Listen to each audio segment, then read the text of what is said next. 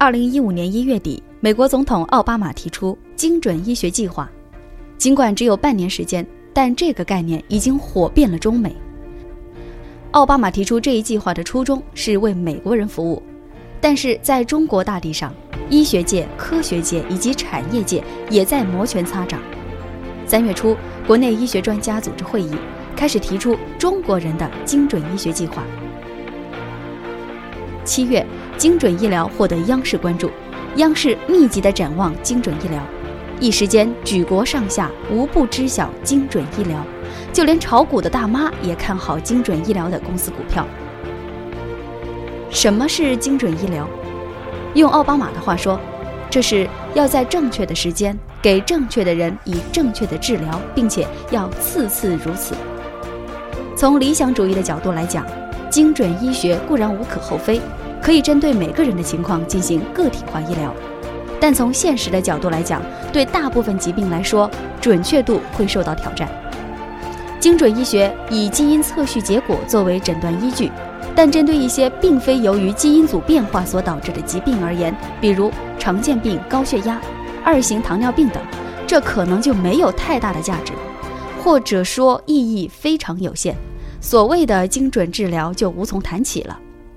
事实上，我们人体很多疾病从基因水平并不能完全解决所有的问题。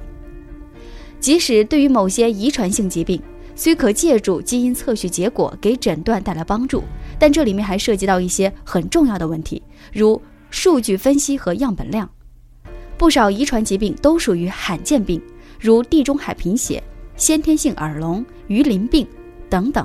往往都很难收集足够多的病例进行大规模的人群研究，这样一来，因为样本量的稀缺，可能导致后期数据分析结果的准确性大打折扣。那么，基于这些分析结果来作为医学诊断的基础，就会显得精准不足了。再来谈谈癌症，从精准医学声名鹊起之日，就跟这个疾病结下了不解之缘。癌症从某种意义上来说，属于一种复杂的多基因疾病。某一类癌症往往也会涉及多种基因的突变，比如肺癌，就与 AKT1、BCL2、CDH1 等十几个基因关联。事实上，还有一些与肺癌相关的基因，目前仍旧有待挖掘。令人头疼不已的是，肺癌的基因还会与其他的癌症相关。如此错综复杂的关系网，给诊断带来了不小的难度。事实上，即使是最常见、研究最透彻的癌症，依然有新的突变基因在不断的被发现。而根据最新的研究成果，有些类型的癌症并非由于基因突变所引起，而是由蛋白失衡造成。如果遇到这种类型的癌症，依靠现有的诊断手段，将很难明确探知病因，也就无法进行精准诊断及治疗了。此外，对于不少疾病而言，还存在取样时标准很难统一的问题。没有统一的取样标准，那就更难有统一的诊断标准了。仍然以癌症为例，取样就是取血液、肿瘤组织、肿瘤单细胞，甚至正常组织样本。对于这类涉及多基因的复杂疾病而言，很多时候只取其中一种样本，所得到的结果有可能是片面的，因而这为诊断的结果带来了不确定性。另外，非常现实的问题是，每个人如果都需要精准医疗的话，现有的医疗体系可能会崩溃，因为他们没有那么多的时间来关注到每一个病人。基因测序带来的庞大数据分析也会让他们头疼不已。让我们来听听美国哥伦比亚大学教授 Tom Maniatics 怎么说。Precision medicine enables the ultimate delivery of personalized medicine, which means that you come to your doctor, you have your genetic information, and the doctor can use that genetic information to specifically design treatments for you. But obviously, there will be thousands of individuals that have your disease and your gene.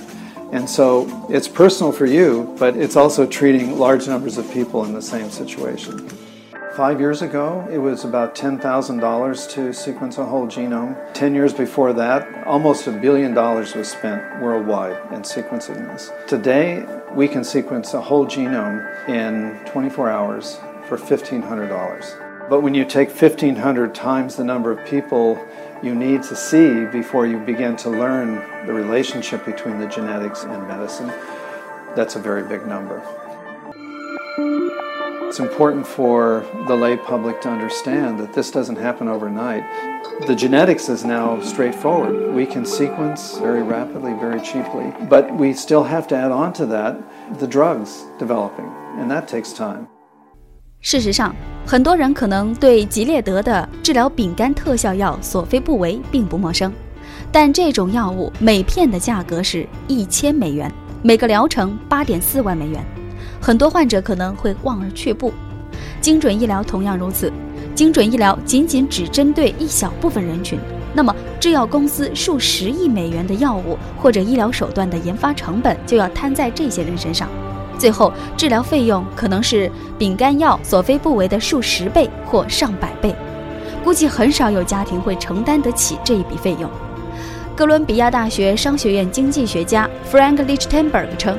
高昂的治疗费该怎么解决 ？It is difficult to forecast exactly what the financial implications of precision medicine are going to be. On the one hand, if drugs are tailored to very specific populations, the prices are higher because the value to the patient is also higher. On the other hand, today many people are taking drugs that are really not doing them any good. We can avoid the unnecessary costs of inappropriate medication. That would be cost saving. 如此说来， 精准医学还属于概念中的医学手段，这条路仍旧是路漫漫其修远兮，进入寻常百姓家还要很长的时间。虽然号称精准。但要在实际上达到精准的要求，恐怕还需要吴江上下而求索。好了，今天的节目到此结束，我们下次见。